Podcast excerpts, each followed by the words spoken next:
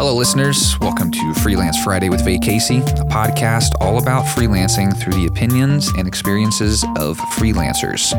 And today on the show, we've got Jeff Rogers, who is a designer. And do you do anything else, or is it just design stuff?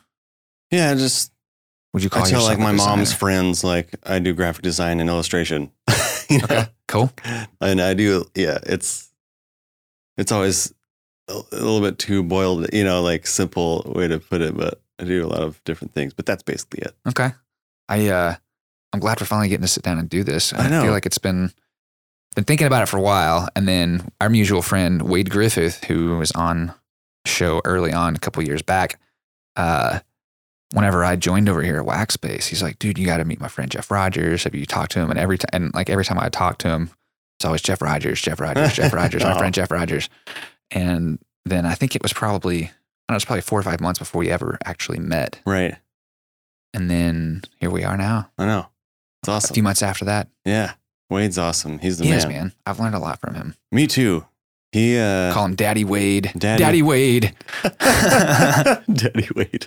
It's true though. He like he he's one of those dudes who he like forges a, the path, you know, before anyone else has. So he like back in the day when Flickr was the thing, he was the one using that, and so I was like, oh, what's this? What's the what's Flickr? What is it?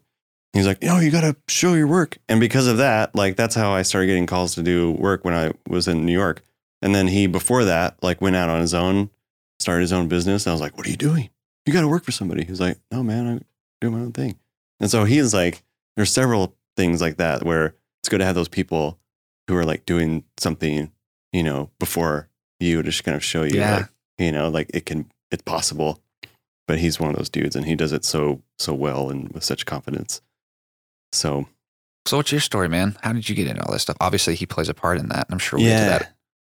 Yeah, he he does actually. But um I mean, where to where to begin? I mean, I I graphic design is is such an interesting uh profession just because you like so many people have different ways that they get into it.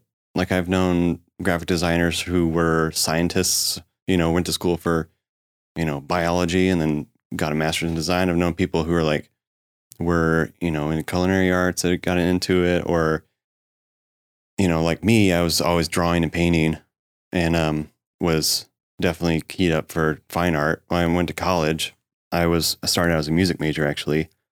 And um his music is the the other kind of thing that I am passionate about. Um but I was like, well, I'll be a painter, you know. And then I realized about my junior year of college, like, I'm going to be poor if I do that, which is, you know, kind of like a young, naive thing to think. But I'm kind of glad that that thought popped in my head because that's what made me think, like, well, I, I should learn the computer, you know, and uh, try to get, try to get, you know, some experience with, with that so I can make a living and maybe I can paint, like, keep painting, but I can go get a job, you know, using the computer. Yeah, yeah, yeah. But um, So, So you'd have music as like a backup, back as like a side hobby. Yeah. And then you'd have like painting as like yeah, a hobby side- hobby. side- yeah, yeah, yeah. And then oh, understand it was very busy. I've always just been busy. Like I like being busy. Uh, my brother, my I have a twin brother. He was always the one who was like, a, you know, playing video games, and maybe it's because he was so good at video games, and whenever he we would play, he just kill me like at whatever it was. So it Yeah. wasn't fun. yeah. So I just like whatever. I'll like go do something else. You But, can't um, paint as good as me. Yeah, yeah, I can draw pictures. I still say that. Draw pictures good. But uh cuz now he's he's awesome, but um more I will, I'll, I'm sure I'll start talking about my brothers uh too uh, at some point, but um yeah, but in college so I changed my major to graphic design and then that kind of like I found that that sort of scratched the same itch as far as like creativity and making stuff once you learn the tool, you know, because that's all it is, is a tool. Yeah.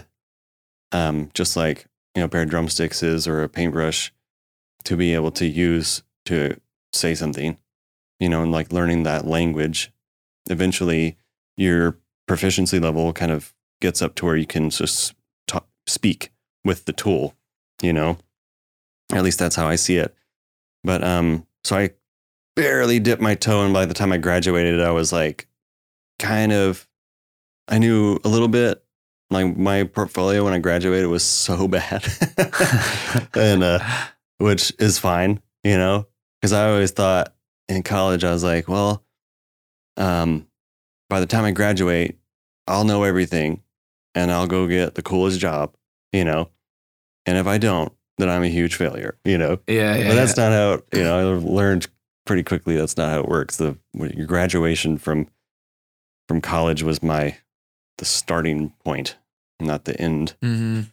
Um, 'Cause I so feel like at that point you have a lot of a lot of theoretical knowledge, yeah, but it hasn't been you haven't had a lot of time to really right, prove it and have experience putting all it to use. yeah, like in context, Yeah.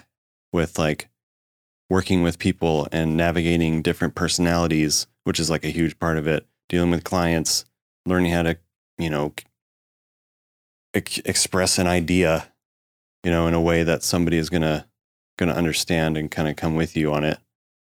Um, where in college you're just kind of in your head, and and I'm sure there's some programs that kind of get you ready for that stuff, but at at the time the program I was in was pretty young and it was very focused on fine arts, which was great. I'm actually really like grateful for that now because that that spending all those hours painting and drawing um, really made a huge difference to my work going forward in design.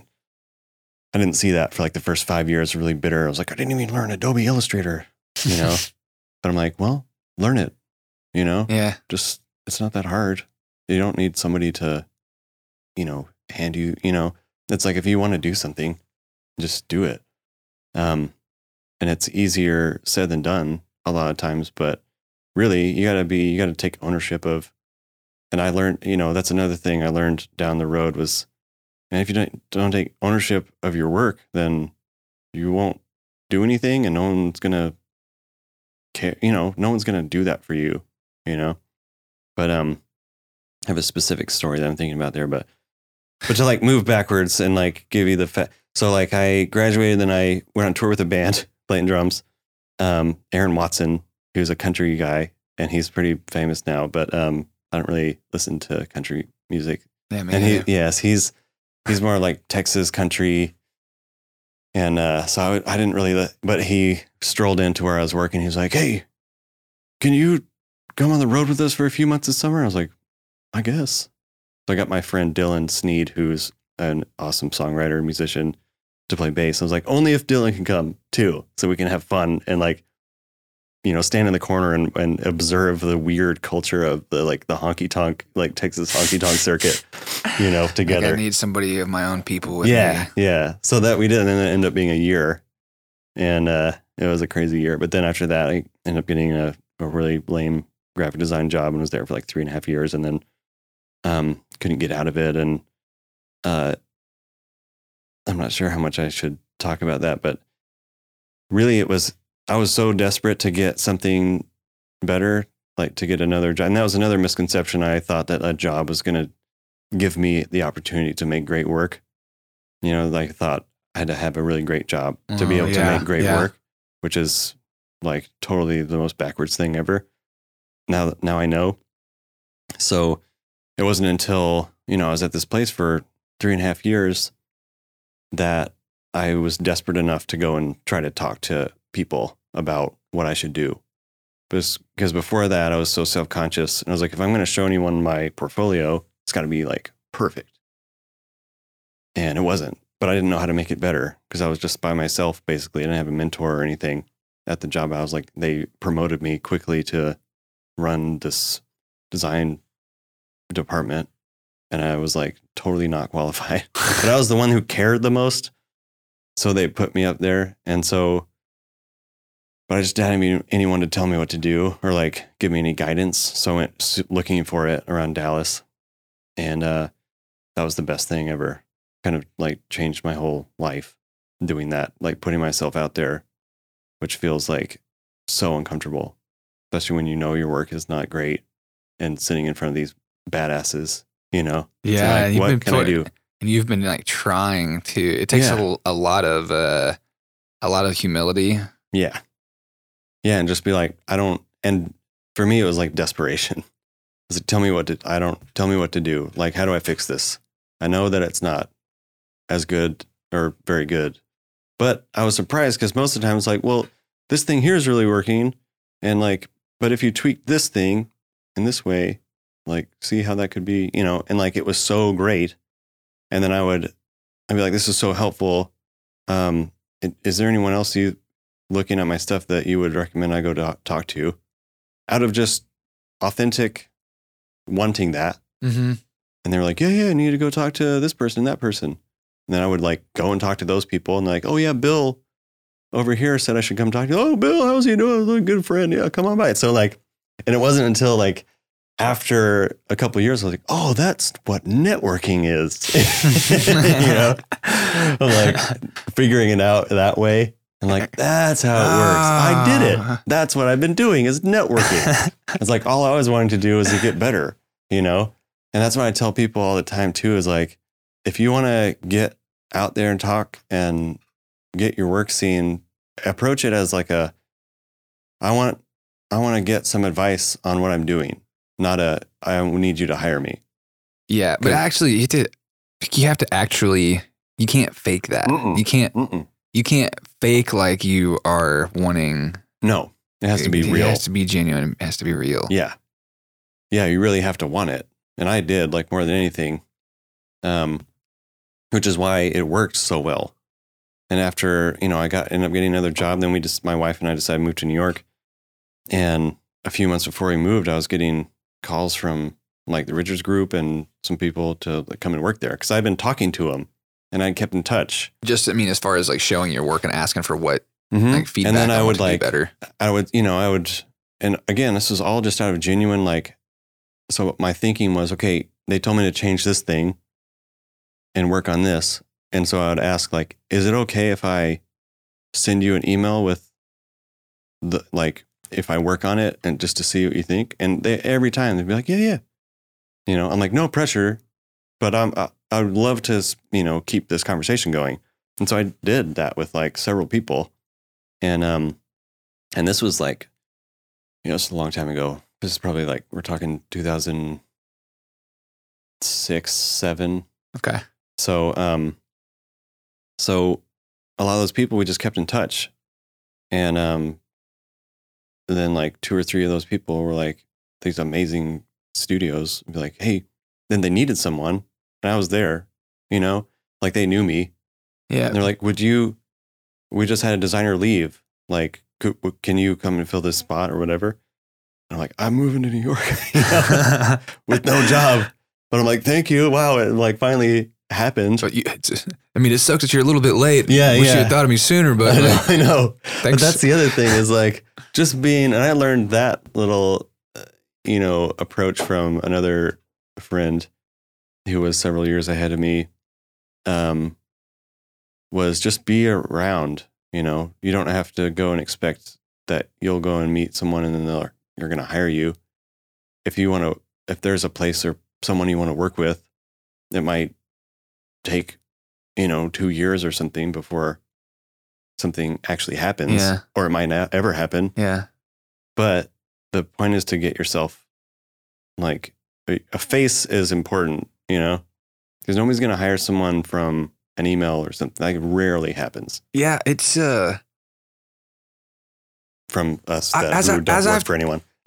as, as I've tried to, because over the years, man, I've tried a lot of different ways to market. And yeah, I mean, cold calling, cold emailing, all that stuff. And I can't think of a single time that that's ever paid off right. or done anything for me. Yeah. Uh, I mean, maybe I just didn't do it enough, but it seems like the relationships that I've developed slowly and over longer periods of time are the ones that end up paying the best dividends. Mhm. Yeah. And where I wasn't just, where I was like legitimately trying to get to know somebody and build a relationship versus Yeah. a really quick like ramp up and hey, and it almost feels similar to like building a friendship with somebody or like a dating like a romantic mm-hmm. relationship where it's like I'm not gonna you're not gonna rush into something real Right. fast and like oh cool cool I'm looking for this you're looking for that all right let's go like oh hold on I want to make Yeah. sure that you know make some smart decisions Yeah. about this Yeah, yeah. No, it is. It's true. And I think it comes back to that idea of authenticity too. And just being like, I, because we all want to work with people who we respect, you know, so those people, seeking those people out and really like genuinely wanting to, you know, get to know them, you know, whether that's like someone who you could like collaborate with or, or work like, a, you know, future client or something. Um, but you know, again, nowadays things are so crazy with social media, and we were just talking before about you know you can get work from social posts, and a lot of cool things can happen from that too.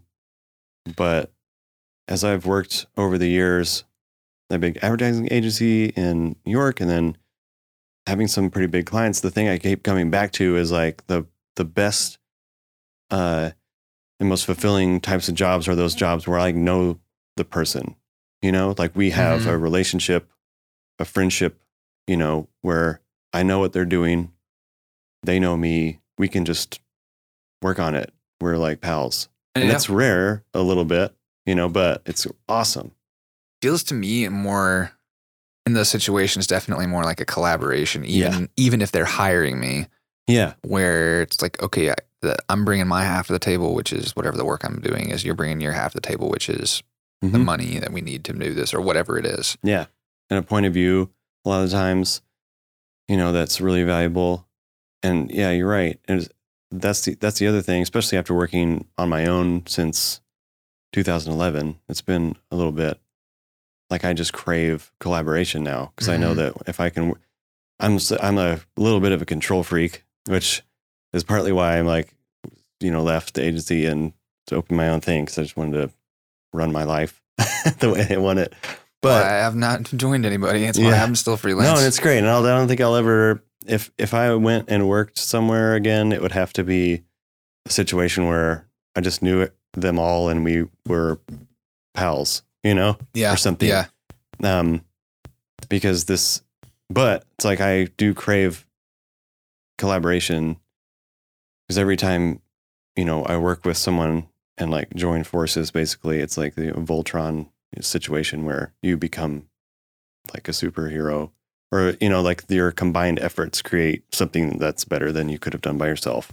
yeah it's a multiplicity Yeah. or synergy there Synergy. what what uh so you before you went to New York you were where were you working at here I was, um, so the, you're from Dallas right mm-hmm, Okay. I grew up in Plano, and um, I was working my first that first lame job that I that I mentioned.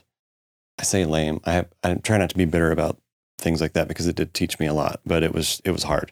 I was at um, SBC and it became AT and T, so downtown, and I was working in the proposal center. I was basically designing covers for proposals okay for three and a half years. oh Yeah, which there were there were good. Like I I really try to, you know, take the meat and spit out the bones in situations like that where it's just like, okay, well, what did I, what can I get from it? And I did get a lot, but it was hard. So then I moved to this web design studio called RD2, where the studio was in a basement in West End, above or below a Chipotle, with like like wood floors. So if somebody spilled like their Coke, it would just drip down like on you. Oh, oh my gosh. I know exactly what you're talking about. yeah, yeah, Oh. yeah. So That's that was- wild that they uh-huh. didn't do anything between the floors to It's crazy. It's like what? But in that job, I was so happy to like not, you know, have to wear like business casual clothes anymore, and like Mhm. to get like a designery job. And I took this giant pay cut, you know, but I was so excited. And then about nine months later, I realized that I hate making websites. So I was like, no, this, this isn't the right thing. so I had to leave there. And and the, the owner and I just personality clash. Just one night, I was like, I'm this, I'm done. I ended up in the hospital um, from Y'all got in a stress. fight or what? No, I'm no, no. I'm No, done. Oh yeah, would have been better. Yeah, yeah, yeah. Oh yeah. No, he. It was it was hard because it was. They were. It was just too too stressful, and I wasn't able to take any time off. I was working all night, and I ended up getting like ulcers and stuff. Which I was like, yes, it's not. You know, Yeah. not worth it mm. not worth it. So I left. That was the first time I was like unemployed. And it was like so terrifying. But then in the middle of it, I was like, no, this isn't so bad. I'm like able to get out there and get a lot done during the day. And then within five or six weeks, I was working at a little studio called Holt Design, which is where Wade and I were art directors. That's how I got to meet Wade. Um, and that job only lasted for about eight or nine months too before we moved. But it's like you never know. It's like Wade and I will be friends forever, you know. And if I hadn't uh, left that job and took a risk, and I would have met him, and um, it was like all those all those steps of like leaps of faith or whatever. You never know what's going to happen. You know, it's just like I feel like I should go and do this and go in this direction, but I don't know what's going to happen. Let's go. Let's just do it. But um, so yeah. So then we moved to New York, and um, again, that's that's another kind of cool thing that happened. Uh, the whole idea of the misconception that a, a job is going to give you the opportunities to make great work. Um, there was an art director when I was still at AT and T and Desperate who told me his name was Paul Jurdy. Um, he, I was like giving him my spiel, like, how do I get a better job if I don't get it, have any experience? You know, all that stuff that young people like to complain about. And he was just like, he let me kind of finish, and he was just like, just do the work that you want to do, you know. And I was like, I don't know what you're What do talking. you- what do you mean? I don't know what you're talking. About. I don't about. know what I want to do. I have no idea. What, yeah, I have no idea what you're talking. About. He's like, do the work that you want to do, and eventually somebody will start paying you to do that work. And at the time, I was like, "You're crazy, man. I don't know. Like, you're you don't get it. Things are different now. Yeah, you don't understand, dude." But he 100% understood. The formula is is a field of dreams. You know, it's if you build it, they will come. You got to build the thing first, and then you will get the opportunities you Mhm. want. You know, Yep. it's not the other way around. And it's so easy to think that if I just had this opportunity, I would be able to make the coolest work ever. But the it's like, oh, I have time at night and on the weekends to work and do stuff that I want to do, which is like music posters. You know, I wanted to be like, I wanted to make gig posters. And so my wife's an actor, an actor. So she was in all these shows around Dallas and the smaller theaters. You know, I'd be like, do y'all need a artwork? And they're like, yeah. I was like, I'll do it for free, except I just, I can, you had to let me do what I do You- it on my own. Do my Yeah. own. You're not gonna have And they're any. like, great. So I was doing like album covers and weird theater posters and all this stuff. And and when I got to New York, that's the stuff I put in my portfolio because that was the stuff that I was most excited about. And that was another piece of advice.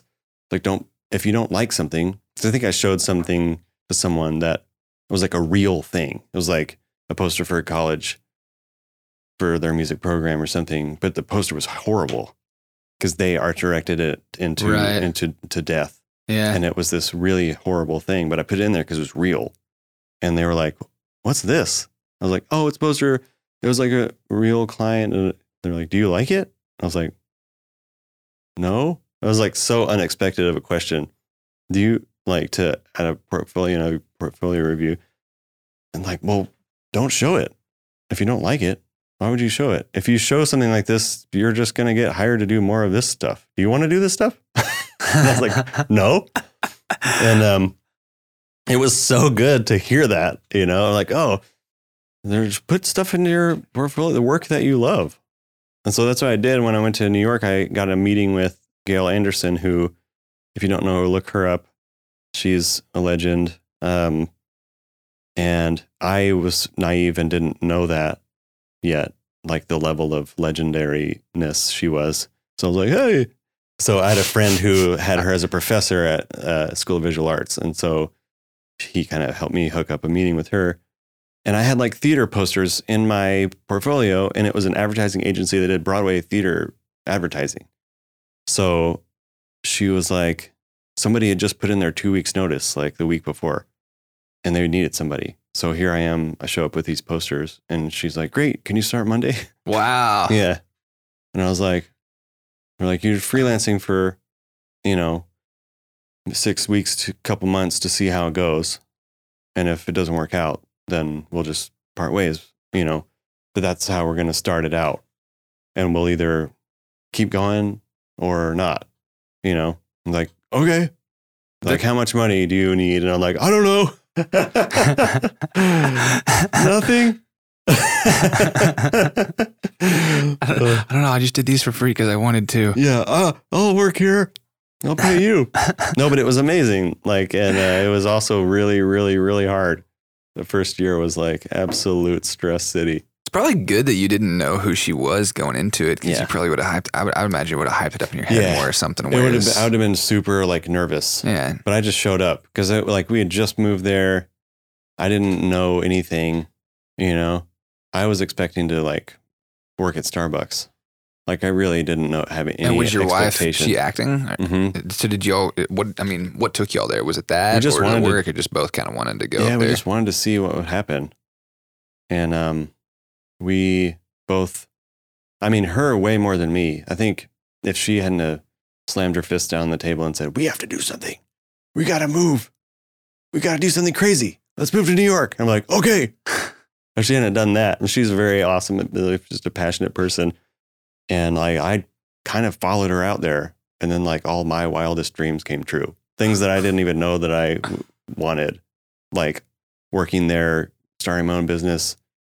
I would have not have guessed any of that would happen, or even that I wanted that to happen. You know, yeah. but um, and then she she had a hard time because we moved in 2008, right before the economy like basically collapsed. She had just joined uh, the actors union, so we got there. She's like in the union, fresh face. Economy collapses. No one's hiring anyone. Movie stars can't get a job. So it's just like, welcome to New York.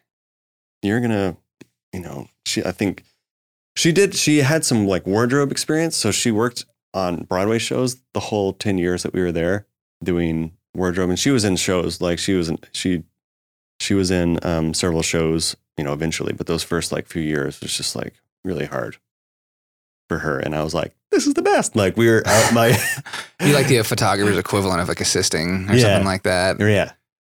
Yeah. having So, to kind of work her way up. Uh huh. Yeah. So I was like, uh, you know, the fir- within the first two months of working at the agency, I come home. They're like, uh, so the company's taking a trip to Florida to stay at the Ritz Carlton because they take a trip every year, I guess, but no spouses are allowed. She's like, "Ah." you know, like get in there like this and fly JetBlue, the whole company, like we check into the hotel. They're like, just put every, whatever you want, you know, just put it on your room. I remember just like going to the bar and be like, are we really? I'm like, what's the most expensive whiskey you have? They're like, it's this whatever on the top. It's $58 a glass. And I'm like, I'll have one of those. And so he poured it, literally poured it for me. I took one sip and like my pals were who were behind me, they're like, we're going to the beach. And I was like, cool. I put it down, didn't even finish. oh my god! I just ran out of the beach. I was Oh. like feeling so cool. oh, cool. All right, I'll come back for another later. I know. That was great. Thanks. People were ordering like three bottles of wine and like I'm like, what is happening right now? Is this for real? And that was, you know, and then the economy happened. Then that's the last trip that they took. So I got there in the last one, but Man, you got it just in time then. I did, I did. So you were there for ten years. You said. Were you working for that agency the whole time? No, I worked there. So you were in New York. years. Yeah, yeah. Okay. Okay. So I was working at Spotco for um, like the first three and a half years. And then, um, yeah, but I was in Dallas. I had gotten so used to coming home after work and working on stuff that I wanted to work on. I got to the point where Spotco, I mean, I was working on Broadway theater posters. How fun is that? I mean, it Mhm. was really fun, but I would still, I just was in this habit of coming home and wor- working on stuff. So I just kept doing that, even though my job was finally fulfilling, you know? Just like the thing you wanted to do. Yeah. Cause I was just like, I couldn't just sit there or something. Like I had Mhm. to keep So I was experimenting with all this. So like typography was something that I really didn't know much about or wasn't very good at before I moved to New York. And so Gail Anderson is like type type queen. Like she is one of the one of the best at that in the whole industry. And so she like whipped me into shape pretty quick. Like that first year was very uncomfortable. like she'd just show up behind your desk. Where are you with a, with this thing? Ah! you know, he's like, why do you why do you pick fonts like you're living in the 80s? Do I? I'm so sorry. She'd like come over and just like elbow me out of the way. She's like, move over. And just like tick, tick, tick, tick, tick, and make something like amazingly beautiful in like five seconds. She's like, see, see how if you do this and that, these things relate to each other and da da da da. I'm like, oh. So it was like so amazing to get to like work for her and just feeling like I didn't know anything, which then I realized it's probably a good place to be in general is like the the like the the stupidest person in the room. Yeah. know? Yeah. You know, even though it's so uncomfortable, if you can be there in whatever situation that is, you're just going to learn so much more than if you were the expert or something. And it's that the like uh, gratification of learning a lot in a short amount of time far outweighs the discomfort of, you know, oh, everyone thinks I'm stupid, you know? And, Which comes along really, I don't it. feel like people think you're stupid. Right. Probably. And, Right. And and really, Right.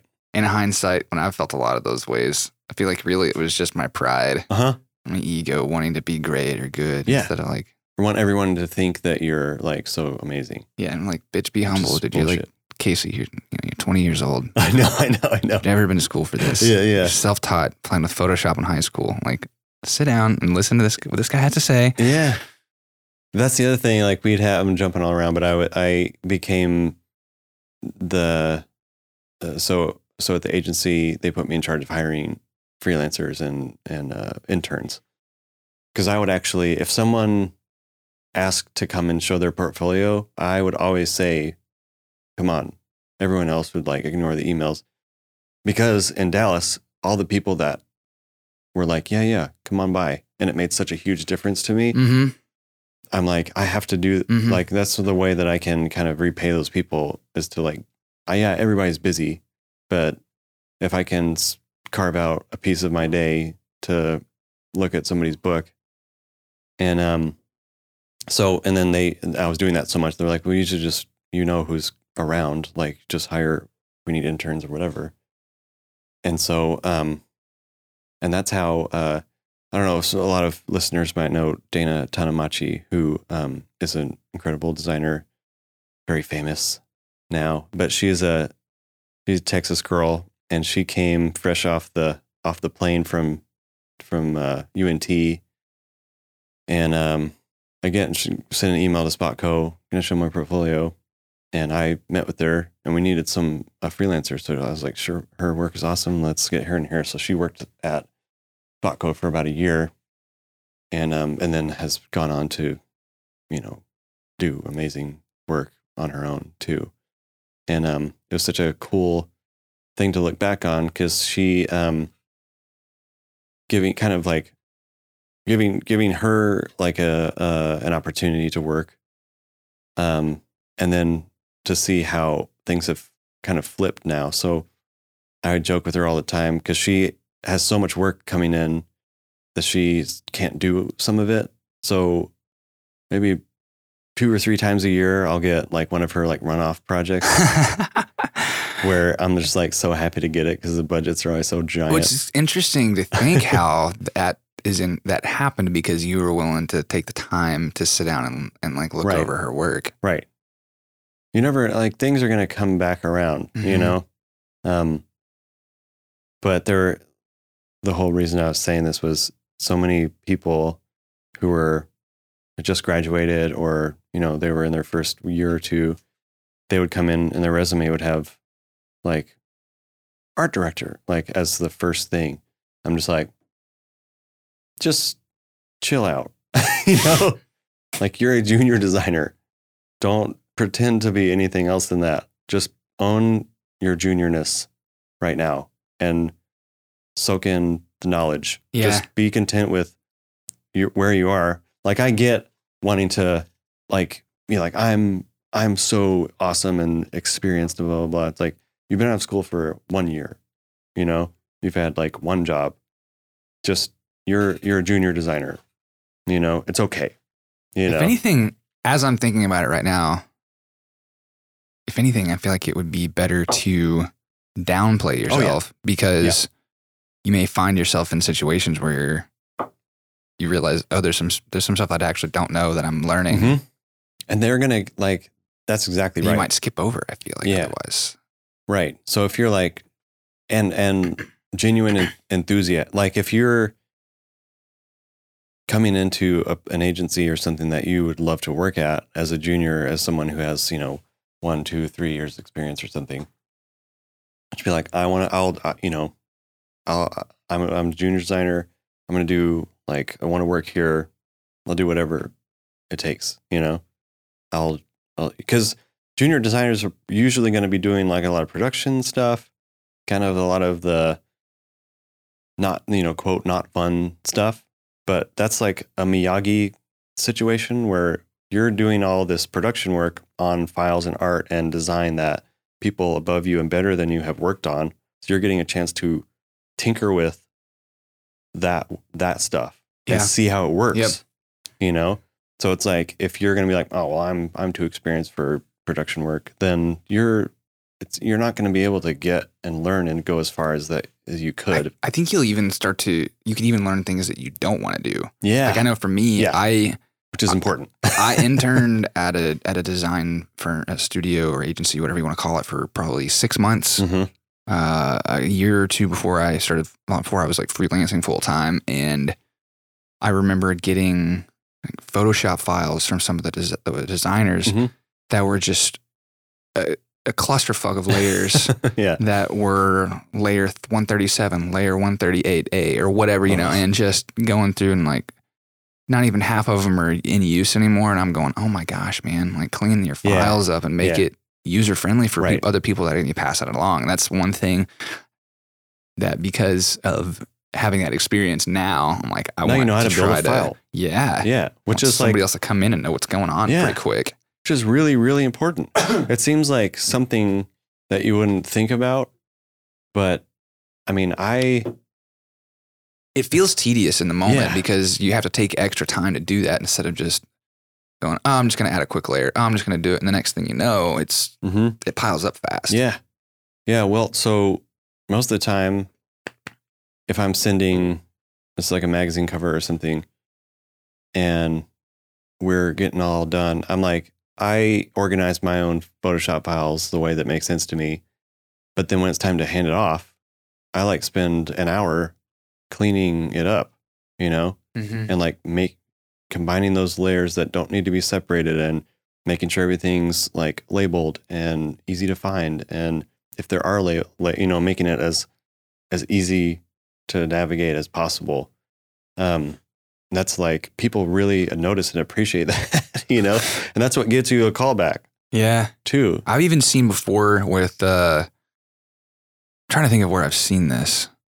Maybe it was with maybe music files I've, I've purchased for licensing or something like that. That would be just a TXT file with a README of just some basic information Right. to help out with This navigating through your stuff or whatever. yeah or you know templates after effects templates or something Yeah. like that so you were you said you were there for a couple of years That's and fucking- then yeah, for like three and a half years, and then oh, I was saying, so I was coming home, and is oh this yeah yeah yeah. gonna? yeah yeah yeah you, Yeah, yeah. you said you would come home and hide and do stuff yeah, and like keep working on, th- you know, and like uh, every Saturday I'd get up and just like do a project, you know, and um, or I would sketch on the subway, and all this stuff I was learning about typography was combining with, like, it would became the imagery of what I was making. It was letter letter forms, and I was like so so excited about all the stuff I was learning. So I was making all this stuff and and posting it out on, you know, may I mentioned Flickr. So I was in the habit of just posting stuff out onto onto Flickr, and then that stuff eventually got shared, you know, um, across different design blogs and different things. And again, this was like 2009, 10, um, that eventually, like, I started getting calls to. I think one of the first people was, you know, it was like the New York Times called me to do an illustration for like the op-ed, and then Nike called me. It was like we were starting off pretty strong, you know, yeah, like like, whoa, okay. yeah, where there these art directors were out there back then. Like that's where they were finding new work and stuff. Was all these design blogs, and back then it wasn't there weren't that many, you know. Um. So that got to the point where, and Gail had had moved on at that point, and a lot of uh, some other people had left, and things were kind of different, and I could do that job now. You know, like I had gotten really comfortable, Mm-hmm. which so it is wasn't like a big like mental stressor. Right. And I could, it- it was just kind of got kind of boring, you know? Yeah. we're like, yeah, I could stay and do that for 10 years or something and just be like, mm, bang it out and just keep doing it. But like, I wanted to keep moving forward. So I felt like the next thing was to, you know, all that work was getting um, more lucrative and more consistent. So I was like, if I left, I could just pick up and, and then my wife got a, a really awesome uh, job on Broadway, making like more, way more than I was. And so I was like, here's a ticket. so like, I'll stay home and like, like sort of foster my business and try to make some stuff. no, and honey, then- I'm not quitting my job. I'm building a business. Yeah, come on. Like in my robe all day. But um but the funny thing was like 2 weeks before I left the job cuz I, I stuck around for like 6 or 7 weeks to kind of just wrap some stuff up. And um a couple weeks before my last day, her show closed Oh, unexpectedly. oh, oh my god. I was like, ah. So we were both, you know, jobless basically. So about that business you're starting, Yeah, Jeff. Uh, yeah. Like, you sure you don't want to stay at Spotco? But things were like in motion.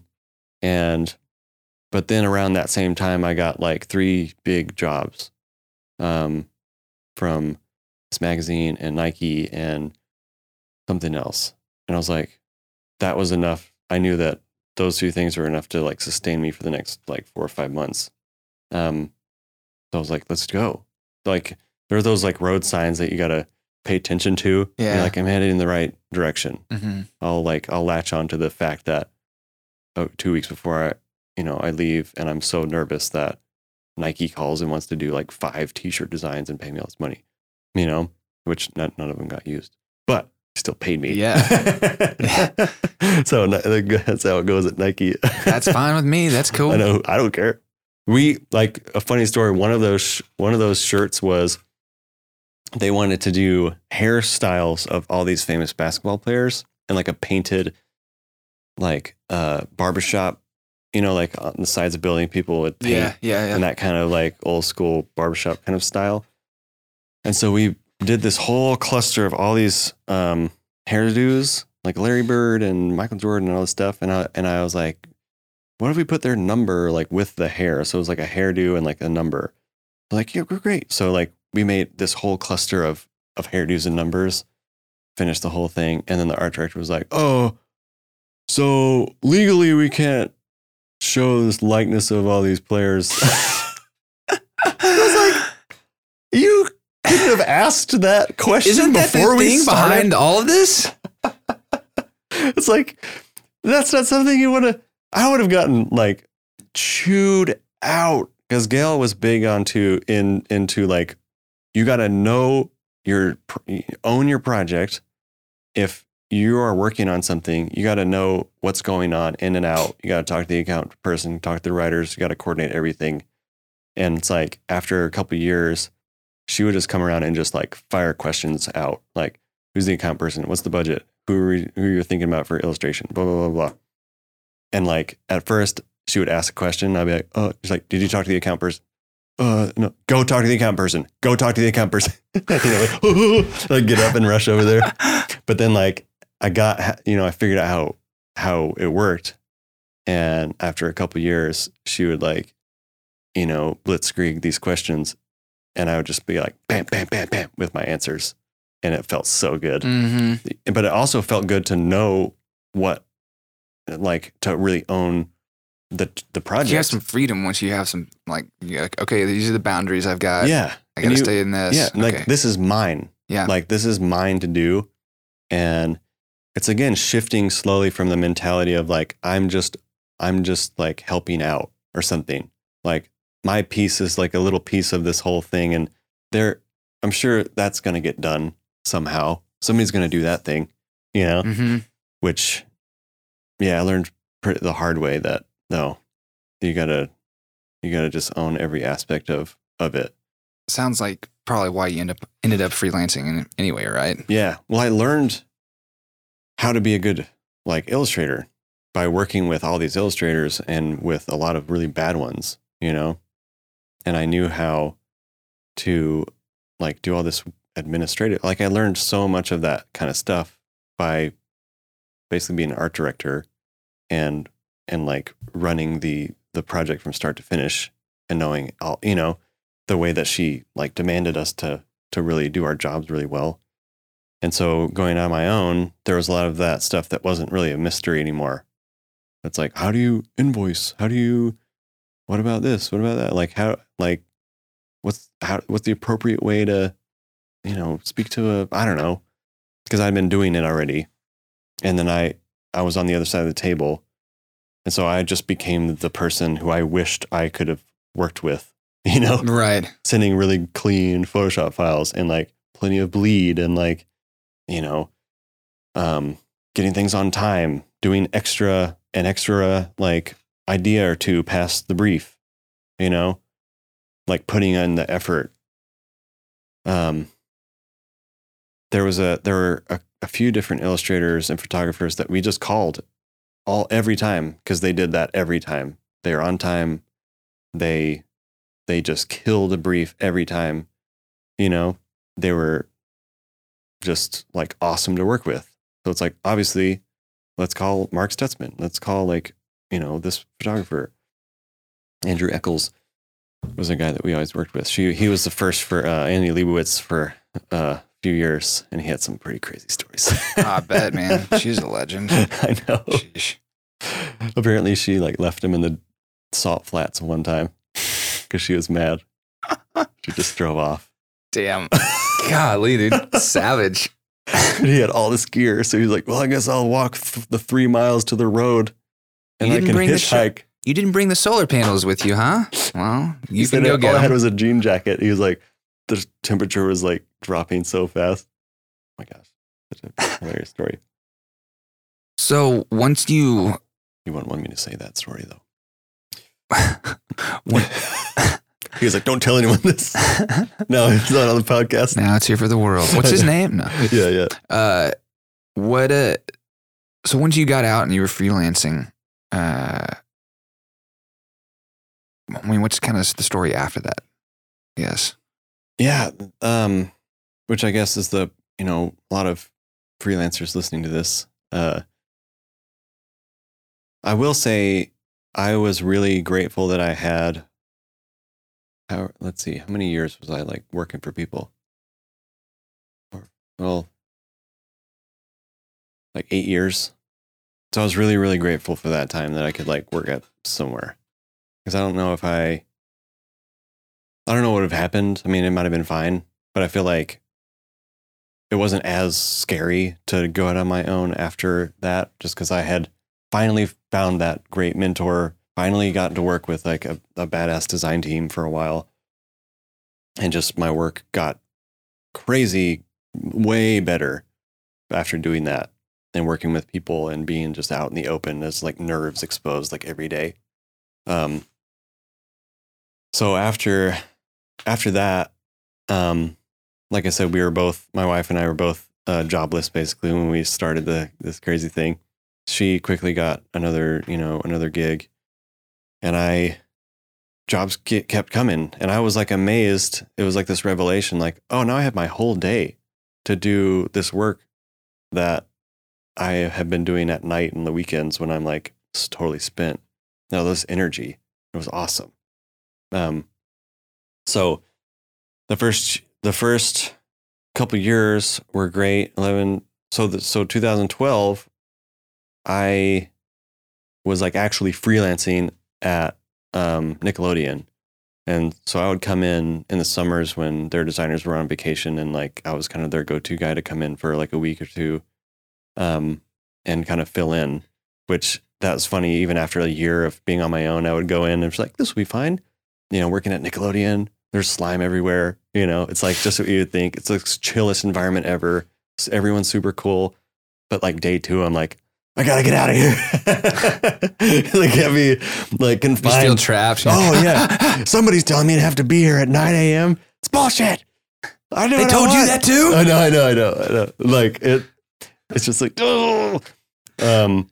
So the so I like and that to me is like that's freelancing, right? Like when you're when you're a designer and you're filling in a spot and you're like doing a job, a general job. Like now I would say most of what I do is is I'm like I'm running a studio. It's even though it's just me, people hire me for like my hand, right? Um and like the point of view that I have in Nickelodeon, that was a really fun experience. But I and I was kind of doing my thing, but I also had to just there were some like key art things that were photography based. So like, you know, doing production kind of stuff, like retouching and stuff like that too, which is just like, oh, It's less of a, uh, I guess, less of a your own work. Or Right. you're like an artistic and more of a just a like a Technical. mercenary yeah, yeah, fill-in worker. right, right. But while I was there, I got a call from uh, DDB Chicago, and they were like, "Hey, we were doing this job for, you know, like we're doing some work for McDonald's," and uh, I was like, "Hmm," uh, and um, like, "There's this new product that's coming coming out. Called the Spicy Chicken McBite, and we want we have this idea for this commercial where there's like a mural or something, and some typography, and we're gonna see if you're available." I'm like, "Yeah." I'm like at Nickelodeon, but um, they didn't care. I just, I mean, really, it was such a chill thing. that I put the phone. I was like, dude, I might have like a job with Nickelodeon. Everyone's like, cool. like, see ya. But um, but that that was crazy. So they're like, well, let's have a let's have a call, you know, in a couple days with the team, and we'll go through, the, you know, the brief. I'm like, cool. So we went like we had that call, and I was at Nickelodeon again. I was like in the hallway, like next to like this big like the elevators and they were like so the the idea is that you know you would eat this you know the spicy chicken mcbite and be inspired to you know paint this mural on the side of in the wall in, in your loft and your friends are going to be i was like wait wait wait. Wait you want me to be in the commercial? And they're like yeah. I'm like whoa. I thought this was just doing some letter you know, typography and they're like no no no you would be painting the mural like we're doing you know we were uh, thinking about doing this cool stop motion effect and da da da. I'm like i'm not an actor. They're like that's okay. Uh, we know that do you have a headshot? I was like i just said i'm not, I'm not no i don't have a headshot. I'm not an actor. I sit at home and draw. So um and that was like that was mid 2012 so i'd been like out on my own for like a year and a half and i was like i have made it. And my so my wife who's an actor and all of, like, we have all these actor friends i was like so i'm going to be in a national commercial. And they're like they were so pissed they're like you know how hard it is to get a national commercial and uh but that was such a crazy crazy experience um they ended up flying me out first class to la putting me up in this fancy hotel for like a week you know and like we went through everything and did all this prep and it was like so nerve wracking, but it was like ended up being fine. That's a whole story in itself. But I was like, well, now I'm famous, you know? Yeah, yeah. And no, no, no, No. no, no, nothing ever happened. Somebody, I don't- I, was, say I don't think I'm, I'm trying to think. I, I can't imagine many people being like, "Oh, dude, who's that guy in that McDonald's commercial? We gotta No. go. We gotta see if we can find him." my mom was excited. Yeah. And it, like it, the commercial, I mean, it, it played a lot. It was during the Summer Olympics in 2012, right? Yeah. And, um, so it was playing every commercial break, like almost, you know, I, we'd be watching the Olympics and there's like my face. I'm like, Do you have the eh. video? You have access to this video somewhere? Yeah, it's on my website. okay, cool. Yeah, put, yeah. A, put a link to that in the show notes. Yeah, yeah. But it was like the one time I was in I was in Times Square What was I doing? I was I can't remember what I was doing, but I think I was I was meeting someone or I was just out in Times Square standing there and maybe I was waiting for the subway or something. And I I heard someone behind me go, Hey, are you that guy from the McDonald's commercial? And I was like, It's happening. I was like, Oh, hey Dave. And he was like, Oh just my friend. Like you suck. so like that was the extent of like and then like people on Facebook, my friends were like, Are you in a commercial? I'm like, yeah. And they're That's like, funny. Whoa. So that was it. But there's been a couple of times there's been people uh, here. Like there's a there's this uh, this lady I knew here in Dallas that moved out to LA a few years back, and probably a year or two ago, I was watching TV and I see a Starbucks commercial. I'm like, holy shit, it's a Phomia. yeah, I yeah, know that. yeah. I know her. It's always very exciting. Yeah. Like, no, wait, wait, wait, back that up. hmm No, that's her. We were friends with uh, for a while. I remember that Wendy's campaign with the girl, and she had red hair. She's like, and she was like the Wendy's girl for a Mhm. long time. So she lived in our neighborhood, and she, you know, we were friends with her, and she got that gig. I think for like three years, she was every like couple months she would fly into L.A. first class. I mean, she was banking so hard. Everyone hated her. She showed up to our little apartment one time. She had like a fur coat on. Like, just get out of here with your fur coat, Wendy's girl. But like, um, He's like, what? It was on sale. it's fine. It's Didn't not even cost me that much. it's only six thousand dollars. Uh, but uh, It's only two percent of my last check. yeah, yeah, God, the royalties.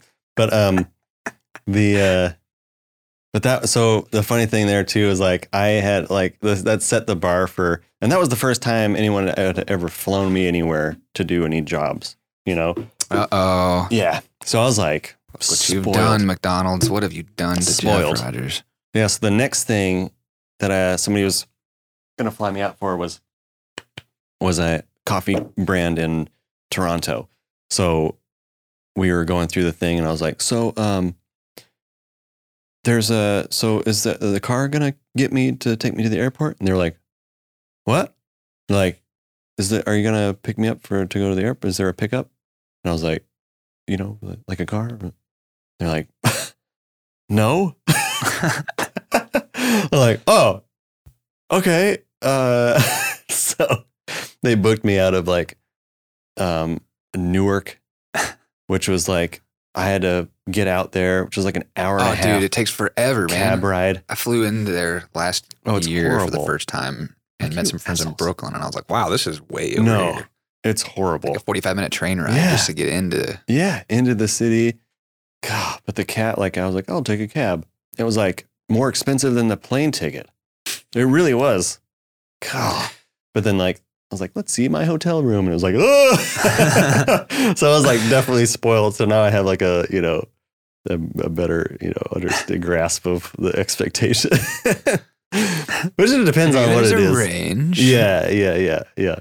But I've gotten like, you know, that's that's stuff that you kind of learn the hard way. It's like, well, you gotta, you know, when you're negotiating, you gotta work in if it's a travel thing, work in a travel, but figure out if they're gonna be booking it for you, or if you gotta book it. And if you do, then you gotta work that in the budget. Otherwise, you know, that's two thousand dollars that is gone from your little measly thing, you know. So I like learning all that kind of stuff kind of the hard way and and then knowing like what I prefer and always pushing like pushing for that up front. It's like I just like we're gonna have a car get you up and I'm like, no, I'm gonna rent a car. I don't I like for some reason I just like to drive myself. hmm I hate riding in cars with people. like when I'm on a job because I I can mean, think, you like to be in control. yeah, I do. I'm a control I'm the same way. Yeah, yeah. So I'm like, I'll get a car. They're like, well, we have someone. I'm like, no, Automatic transmission. What is this garbage? yeah, yeah. I can select my own I know, gear. I know. Perfectly fine, thank you. no, I know. Exactly. So yeah, I just did like last November there was a job in San Francisco and it was like that same situation. But the job was in Napa, but they had me flying into San Francisco and did they yeah, they booked it. And they're like, then we'll have a car. I was like, I'm renting a car. Okay? They're like, uh I'm like, I already did it. It's done. Here's this receipt. it's only a hundred dollars. It's fine. Just deal with it. I'm like, okay. But like knowing that, because I'm glad I did that because there was another artist who was there and she had to end up waiting at the airport for like four hours because they like messed up her thing. And then she had to get a car from, they, they put us in a hotel that was like 45 minutes from the site. So she had to ride in a car and wait for the person to go back and forth. And I could just hop in the car and like do my thing. And um, I don't know. That's a stupid story to tell, but No, no. I mean, just know that. I know. It's funny. Like traveling. It, Yeah. it does make a difference, man. Because Yeah. I've done, I don't travel much. I've tried to, you know, doing it both ways where you have your own vehicle and when you don't, and especially if you're hauling gear around. Yeah. Which I don't. I mean, you were were you doing acting gigs or what were you doing No, like the. the, for that stuff? Whenever you were flying out to like Toronto or LA. Oh no, I was like, just draw like I so it was like a. The Toronto thing was a uh, for a commercial, so I was just drawing, and they were just filming it. Okay. So I was drawing this thing out on this busy street for a, a day, and they were like had all the things. Cool. Okay. Yeah. Okay. Okay. Just trying to kind of get an idea of what that would be Yeah. entailing as far as like for you. Right. And I don't have like a bunch of normally I'll show up and then like go to Home Depot or something and like get what I need, paint and brushes and stuff. Usually I'm not bringing much because normally if I'm traveling, I'm doing some sort of installation or a painting or something. You mentioned before that the painting stuff and the fine art tied back in. Is that kind of where the tie-in is a little bit then? Yeah. Yeah, you know it is. Cuz like or is that of, what you had in mind, or was there something else that you were thinking about? Yeah, no, that's exactly what, and it, it all happened really naturally because, like I mentioned, being at that job, learning all this stuff, sort of opened the door to this world of letter forms and typography that I didn't know existed, and using that in design, and then making letter forms the subject for like artwork, basically. And now, like the hand lettering thing is such a huge industry in itself. People call themselves hand letterers. They're Yep. like, which is so annoying to me. but uh, like, don't put yourself in a box, man. But like, me for me, it was like no one was kind of. Ah, That sounds so lame to say. Like, no one was doing that. I was the. But like, for me, it was really it. It made sense, you know, because I was like paint, drawing and painting, doing graphic design, and learning about typography. So those things all melded into one and I didn't I didn't paint for like five years after I graduated from college until one night there was a project where I was like, oh, maybe I could paint this, you know. And so I stayed up all night painting this thing. It's in my studio. That because you can piece is like the first thing that I painted that was like type, not type, letter lettering or letter forms, but um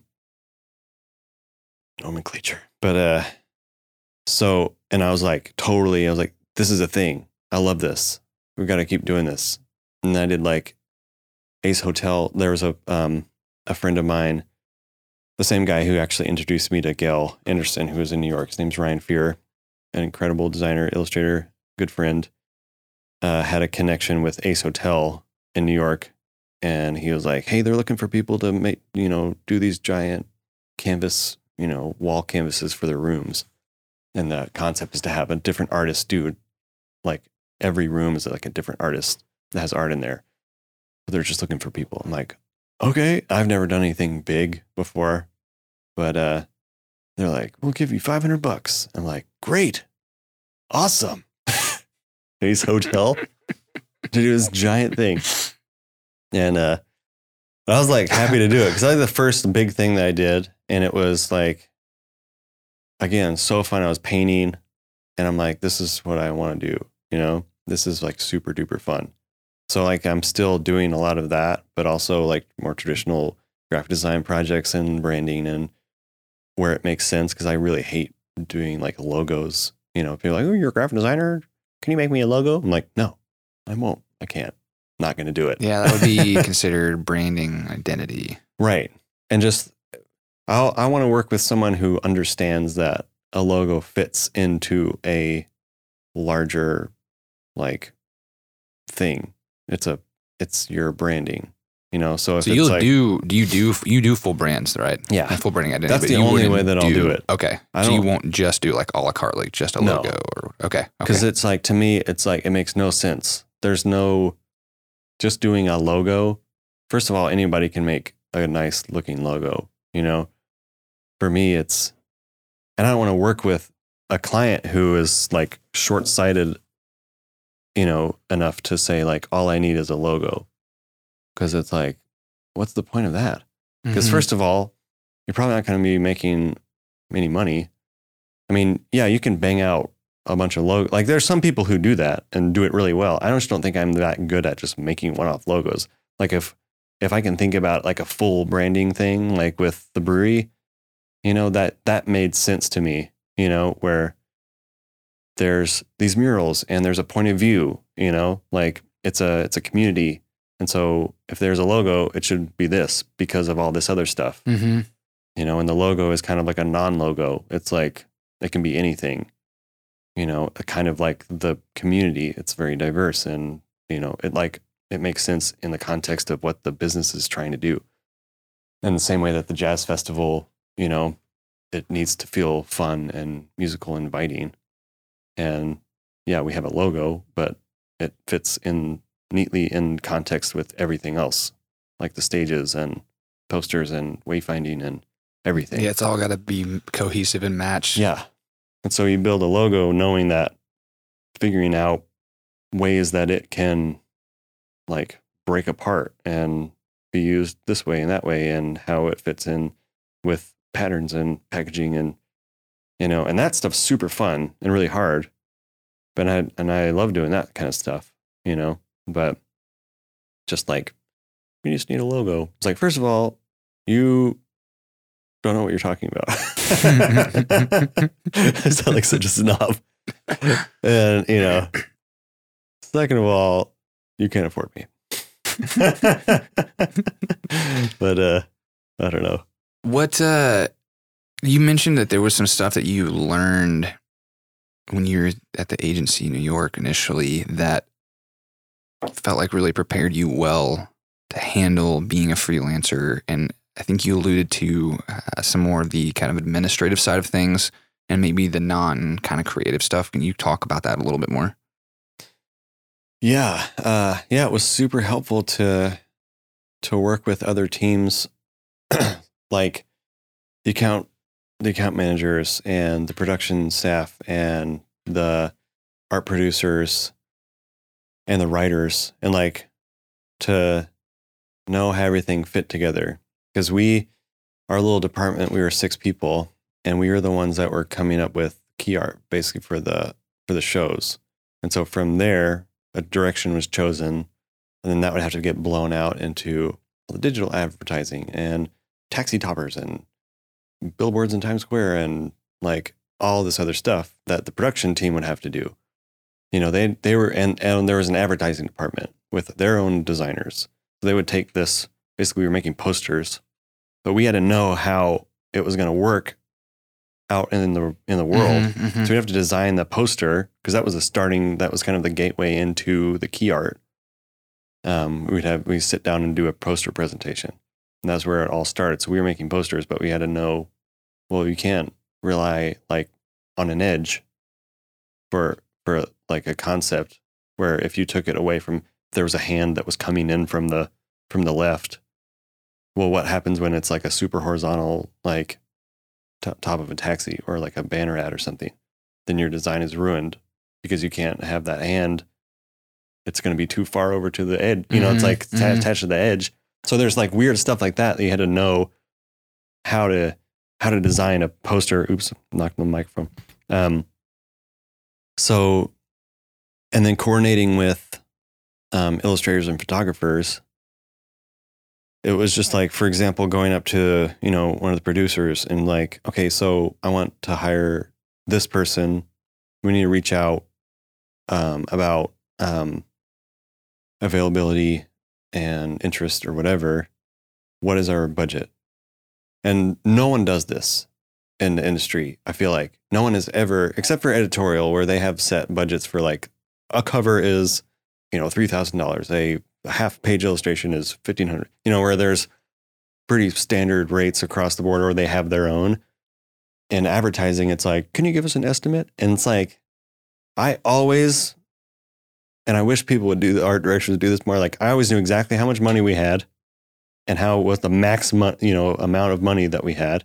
And i would tell the illustrators when i approached them about you know doing doing some development because we we'd usually hire like three if it was an illustration thing we'd hire like a few different illustrators to do it. Then we present those and they would choose you know whatever direction they chose then we'd have we'd engage that illustrator to go to final like we have $2500 for you know this first round. And then if it goes forward then we'll have you know $8000 for usage for you know us and and london or whatever. And everything was spelled out. Um so and i would have to know like okay what's the full budget? What's the timeline? When when when is when is this opening when is the first ad? Because normally it was like a new york times ad that was like the first thing that went out. So i have to figure out the calendar and figure out like when when do i need sketches? When do i need this? When's the presentation?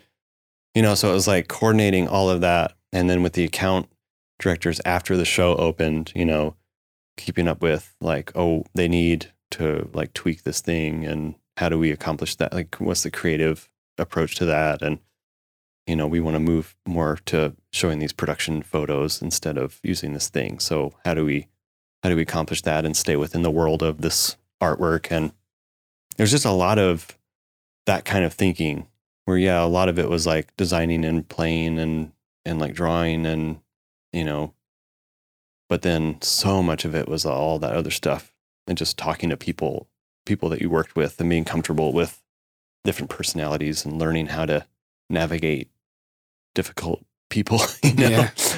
but Probably helpful whenever you're dealing with clients, I'd imagine now too, and just kind of thinking about the like overall project and, and where it might be, go. yeah Um, yeah what about as far as uh, like contracts or invoicing or pricing out projects? hmm Uh, did you learn that stuff when you were there, or did you have that? In, did you learn in college, or where did you pick up that information kind of along the way? Yeah, I mean, a lot of it was from Spotco because I knew what our budgets were for advertising, and I knew that that was pretty low for this, you know, in like the industry standard because it was theater.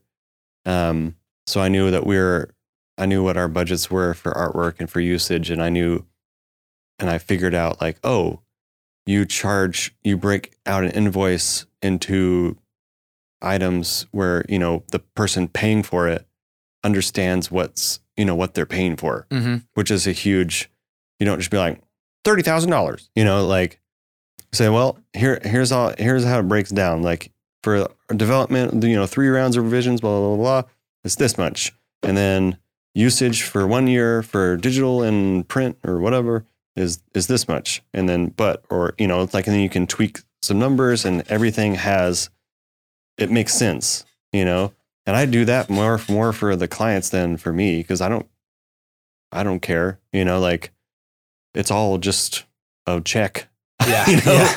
like usage is usage is the thing that is more the most valuable, and so they need to client needs to know. And if it's an advertising agency, they already know, so you don't have to do that mm-hmm. because they get it. But if it's someone else who you're walking them through, okay, well, this is what you're like, this is what you're paying for, and starting to understand like how to break all that stuff apart from like a because these producers, um, and I wasn't that wasn't my job, you know. Again, that was the account manager's job was to like explain the pricing to to all these like big rich fancy producers but I still got in there and like tried to understand what they were doing, you know, and it like that's where I learned like, well, they're businessmen, they're business people. They have to be able to see exactly what where their money's going and how you know what the return is and all this stuff. If they're doing like a you know now now with all the digital stuff, it's like so easy to track everything, but um, I still it, it's not a I don't really enjoy that side. Yeah. I just yeah. Me either. I just know it's like something we all have to deal with, especially being freelance. right. Like kind of that uh, thorn on the side that's always kind of there. It's like, ah, Yeah. gotta deal with this today. Gotta do laundry. Right. What? So So you just got to know how to, how it works though, so that you can. It's like when I was designing websites. Like I didn't know how to code, but I knew how kind of how it worked. So I knew that I could design. Like I knew I. The same with like designing the theater posters and knowing how it was going to get all broken down. So I have to design it with all those limitations in mind. Mhm. You know, it's like the same with invoicing and all that admin stuff. But um, So when you pricing when you're pricing something, how do you how do you how do you figure out what that number needs to be? It's for me, it's like a combination of of a few different things. Like what if it's a really traditional type of project, like like I mentioned, editorial, that's going to be pretty easy because they usually have their own budgets. But if it's like uh, a business, a local business who wants a mural, you know, I usually I'll usually just like have a try to have a conversation about it, you know, instead of just throwing a number because like it every project is totally different and unique. Like some little donut shop isn't going to have the same kind of money to spend as, you know, like Google, but the job might be one that you really are excited about. So you want to figure out how to do it. Not that you want to get rich off of it, but I'm like, well, how, how much, what's, what's kind of like a good range of what you're thinking? Um, sometimes they're like, well, what are you thinking? you know? and so I'll throw like a range, you know, like a kind of a general range out, like kind of depending on this, blah, blah, blah. One rule I have though is like if we're talking on the phone, which is kind of oddly rare these days, and they'll be like, "What? What do you th- What do you think like an estimate would be?" I never, ever, ever say any sort of numbers. Like that's a kind of a rule, like basic rule. I'm like, well, I need to sit with it and talk. You know, like I'll sit and look at some other like projects that I've done that are similar and see if I can get you a range. Like I'll never say like, uh, five thousand dollars, you know, like or something, because then that will always come back and bite you in the ass. But um, you know, it's like you always want to hit that sweet spot, right, with estimates. And most of the time, you're you're I'm like sending an estimate, and I'm like factoring in who's the client, are they huge, are they like a local, um, what's the job is going to take tons of hours, um, can I scale back the project if the budget's lower? You know, like can we do something a little simpler so it's not taking so much time, that kind of stuff. Um, but I forgot what I was going to say. I'm sure it was going to be so interesting. um, But yeah, just- yeah. It's okay. Maybe it'll maybe you'll remember it. Yeah. Come back. yeah. So, do you have a, uh particular process whenever you have an inquiry? If somebody comes to you, um, and and and says they want you know want you to do a project or they're interested in you doing something, uh, say that they don't have like a budget range in mind. Right. What I mean, how, I mean, if, if you're open to talking actual dollar numbers or Mhm. anything like that, I would love to hear that kind of Yeah. information and kind of how you get to exactly what you're delivering and what those line items are Yeah. and you know how you how do you calculate what usage needs to cost Mhm. anything like that. Yeah. A lot. so I just priced out a thing for a client who will go unnamed because we just started. So I don't know what's going to happen, but they're a, a very huge client. So they want, they're opening a store. So they want a, this big mural and some different things, uh, like a window installation. So I, and that just happened today. So this is fresh my mind. So this is how I approach this is I sat and thought about it for a minute and I got all the details. So I asked for like, how big is it? Where is it? What's the walls? What's the wall like surface like? When when is the deadline? How when can we be in there? Can do we have a budget for renting lifts and or should that be all, you know, do you have a separate like a con- contractors that have equipment already that I could use? You know, it's like trying to get everything in order as far as all the logistics um, like for the window, is it painting on the glass? Is it something that's hanging right inside the window? If so, is there a separate budget for like you know producing like a physical thing, and so trying to get all those questions answered so that I can put together an estimate that like makes sense. So I'm just like, we want you to pay a mural. I'm like, cool, uh, three thousand dollars. You know, which sometimes like I'll do that, but usually if if it's like a smaller, you know, business or something, or somebody who's like, or if I don't want to do it, I'll just be like ten thousand dollars. and if they're like, great, I'm like, okay, I guess. Um, but usually, it's like if I want, if the project sounds really fun, like I'll do, you know, like, are we like, No, know, no, you could. um, if the project sounds super duper fun and like a really good opportunity, I'll, the money is almost like sometimes the value is something else besides money. It's like an opportunity or something. But back to this thing that happened today. So I haven't done a, a lot of big, big murals for huge companies, but I know someone who has, and that's Dan, Dana Tanamachi, who I mentioned. And just at the end of last year, I remember that she did this giant um, installation for Starbucks in Portland. And um, so I am friends with her studio manager. So I just reached out to him. I was like, hey, I'm doing this thing for this company. What do you think a, like a good range would be? And he'd be like, oh, I'd, say like 25, 30K for, for that, for something like that. I'm like, okay, great. Cause I would have said, I was like, I was thinking maybe like 15 or 20. He was like, no, no, that's low. That's low, you know? And so knowing someone who is, has done similar projects and just kind of asking like, you think about this range? Especially like a studio manager type. And it's hard because like some people might not know that person or something. And you're just gonna have to like, you know, trial by fire, like kind of learn as you go. And, um, but for that, I reached out because I'm like, I'm not super sure, you know, if this is so I'll ask someone who they they do like these big murals all the time. So I'll like see what see what he thinks. Um so that's like kind of that's how that happened. And then sometimes um I'll just think about like how long I think it's going to take. You know? And like my base if if like not anything else, I've got like a number that I don't ever do day rates just because it's like I just that's kind of another rule that I don't I just don't do it. That and unless in very special circumstances, the last day rate I did was a job for YouTube, and that was a very good idea because I ended up negotiating this like huge day rate. I think it was like almost a thousand dollars a day. And because I thought we were just going to bang it out.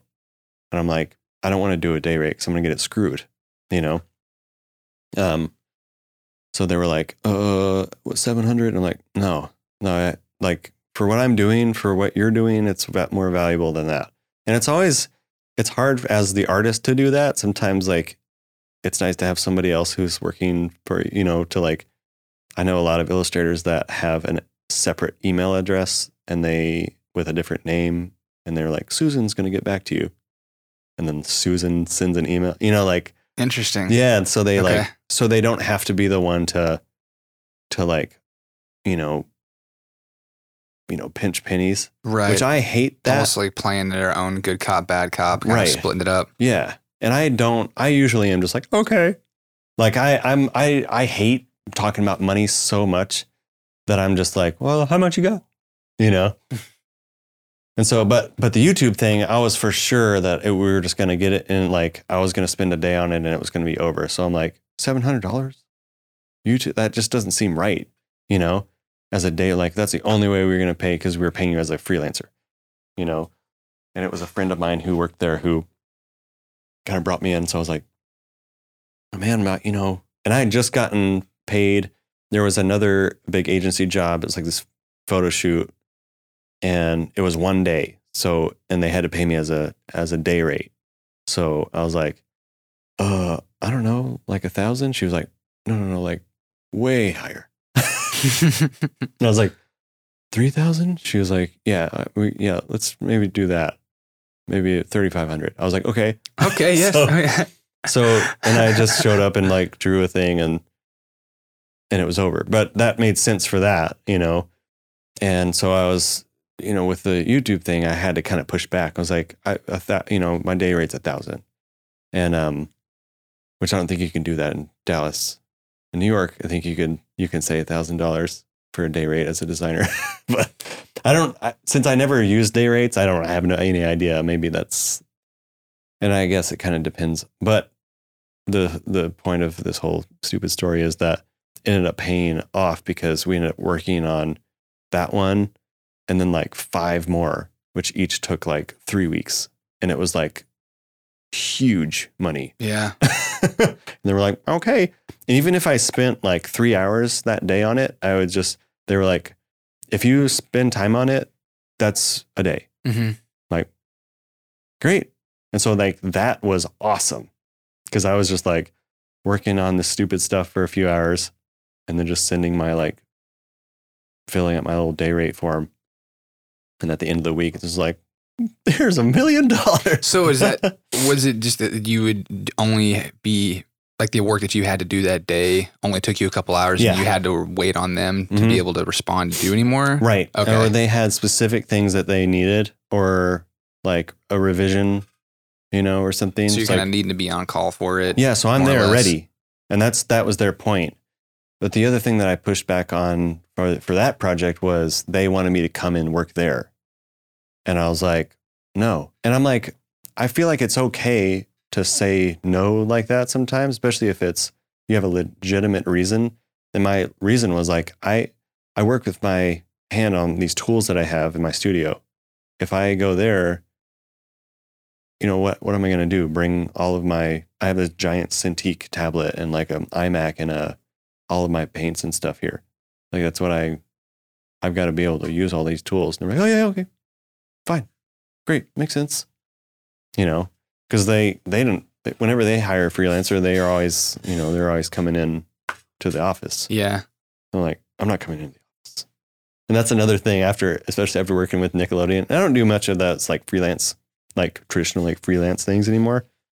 But I got to where I was like, no, I'm not coming. I'm not coming in. I'll do all so my you, work see- from so here. you look at when you think of the term freelancing, you actually think more of like going into an agency to fill a role like temporarily in a slot. Yeah. Okay. to fill a role, Okay. like a temporary role. Okay. Um, yeah, I know But I people know it kind of look at it. It kind of it's it's one of those terms that kind of yeah, it's a little loosey goosey because yeah some people are like, well, if you're on your own working for a bunch of clients as a like an individual, then you're a freelancer. right. And like that's the other, you know, that's the other way you could go. Just the kind of the way that I think about it. Right. But the two aren't necessarily separated. Right. Like No. just kind of depends. I don't know. Yeah, it depends. It totally. Sometimes it's, you know, I'm like for me, uh, maybe I'm filling a role as a video producer at an agency, but I'm not right. I'm not going in and like sitting down and Right. using their computer because somebody's out whenever I'm doing it. It's Right. hey, we don't have anybody on staff that does this because we don't need it that much Right. So they're hiring that out. for like a project. Yeah. Yeah. But client facing with the client, it's I'm part of whatever agency that is, not VKC. Yeah. Yeah. So like, I you wouldn't get like a credit on the work. You know, it's like a lot of time if I'm doing something that I'll get a my name's on it. You know, Mhm. like I'm getting a credit. So Mhm. like that's not to me. That's not like freelance. That's like I'm an, uh, an illustrator. I mean, which it's it's dumb. It's like who cares, you know?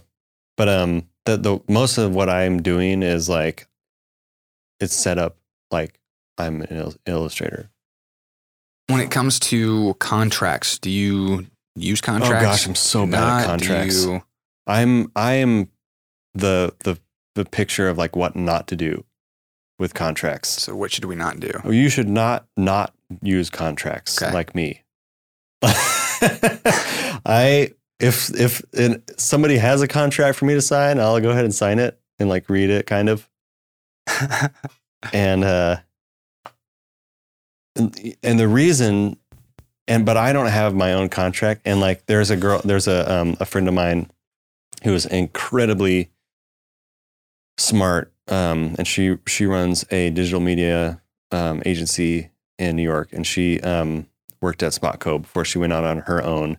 And going out on her own meant she like hired like immediately hired like all these people and like made millions of dollars.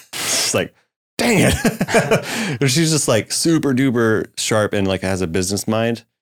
And it was also very like has great taste. And um so she is the person if there's a business thing that I'm thinking about, I'll always just ask her for her advice.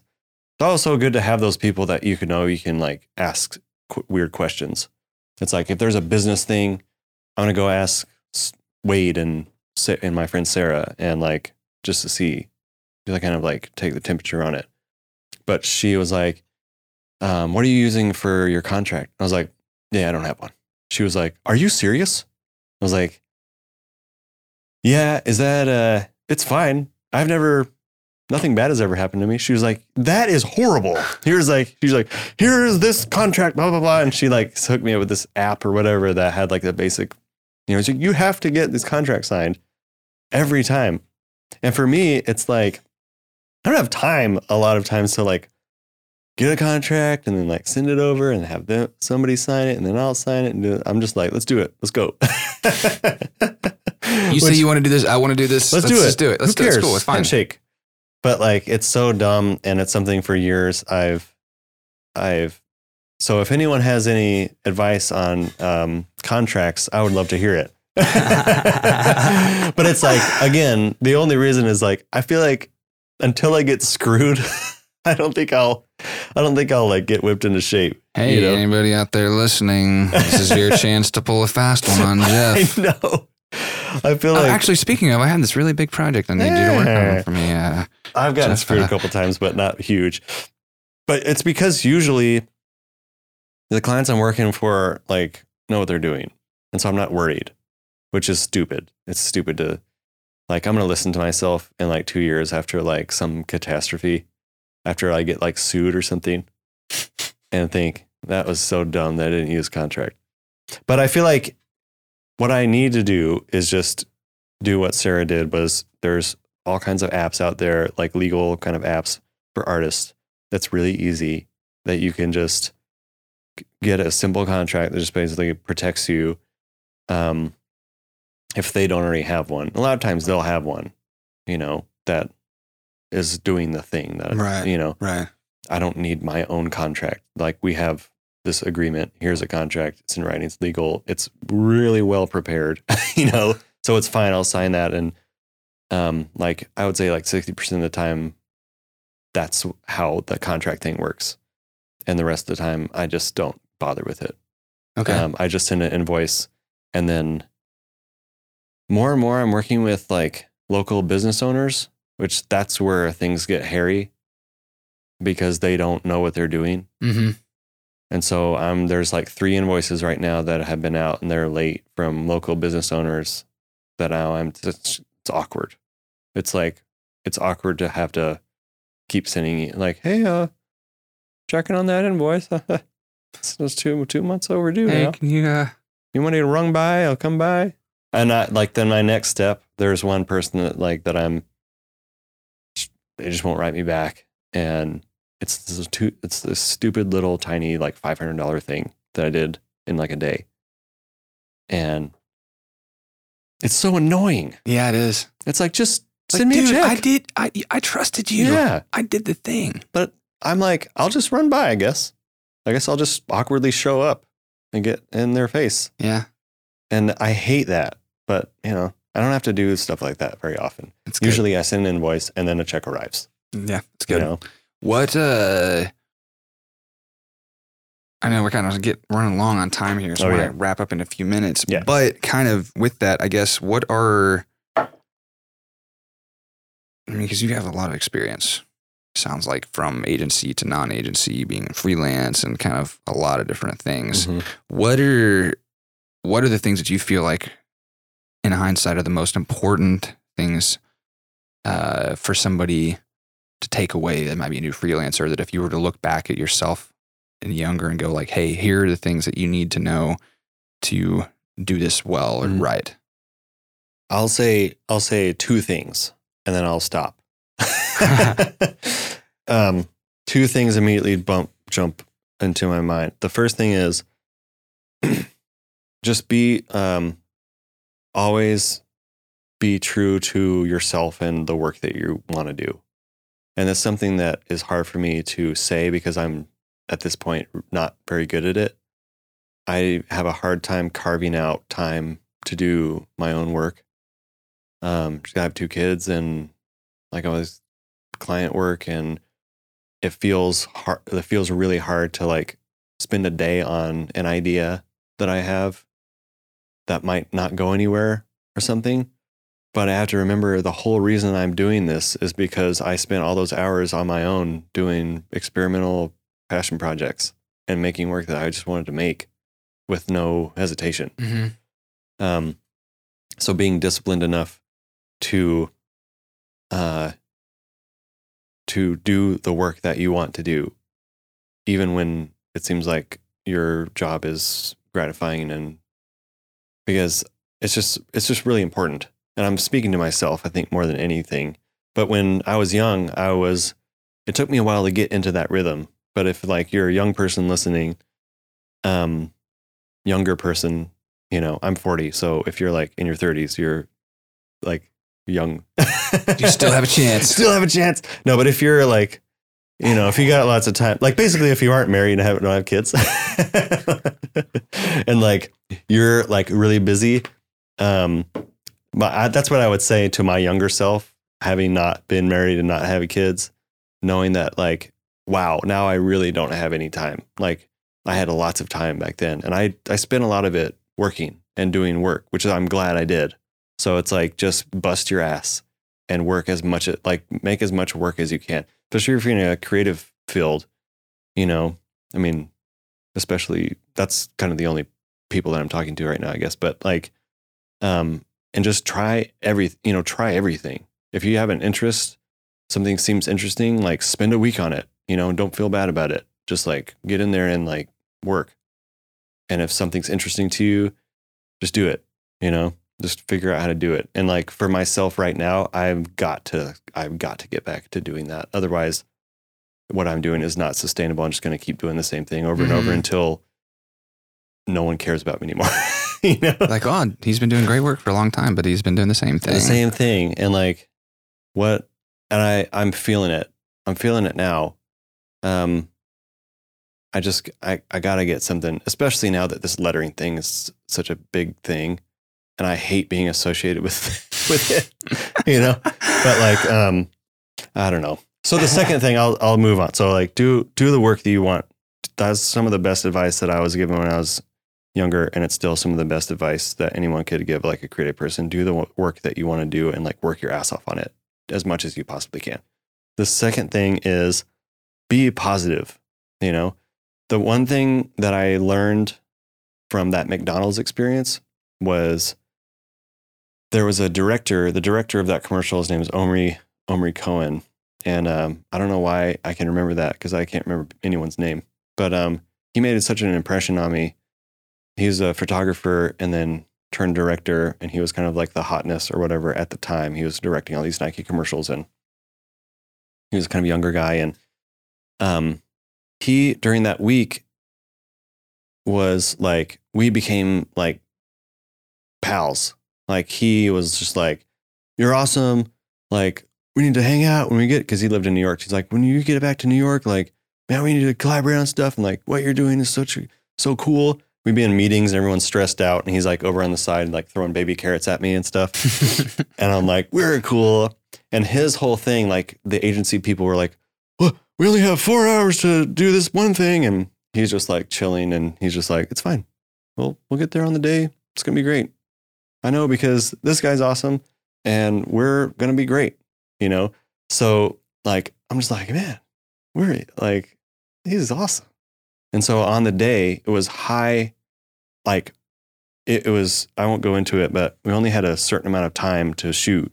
Because there were all these union people there. If we if we went over, then it had to pay all these union people overtime, which is like super expensive. yeah. Um, so I had to paint this giant thing, and my time kept getting less and less. And so I ended up having like five hours to paint the whole thing. And um, Omri the whole time was just like chill. And uh, that made me chill. And that made me feel super duper confident because he was like telling everyone, like, he's got this, we've got this, it's going to be awesome, it's going to be so fun. And he was like, chill. Flash forward, we get back to New York. I like send him an email. I was like, hey man, like, let's get some coffee, blah, blah, blah. Ghosted. Never heard a word back. I tried him a couple more times. And then I realized he was directing me. I was like, he was doing his job. Like he was, his job was to direct the commercial, and he knew that I was not an actor, and that I had no experience. That he needed to build me up and build my confidence to the max, so that he could get what he needed out of me. yeah. Um, so I haven't talked. Obviously, I hadn't talked to him about any of that stuff, but I 100% know that that like that's what was going on, you know. And I respected that so much. I was like, that is, that is really professional. like that, he really did a good job, you know. If he just said like, okay, I know there's a lot of pressure. It's there's a lot riding on you doing. You know, it's like I know this. You, we Yeah, all know this, but it's okay. Just don't worry about it. Yeah, You're like, yeah. "Uh, don't worry. But he like did this thing. So like I took that and I use that all the time now with especially if it's a client where um there's a lot at stake, there's a lot of money, the times then everyone's getting stressed. I feel like my job is to like dismantle and like cool everyone out. Like where if they're like, you need to do this, we and, and you need to do this and blah blah blah. And I'm just like, yeah, cool. Like it's great. It's gonna be so fun. I'm so happy to like be working with you guys on this.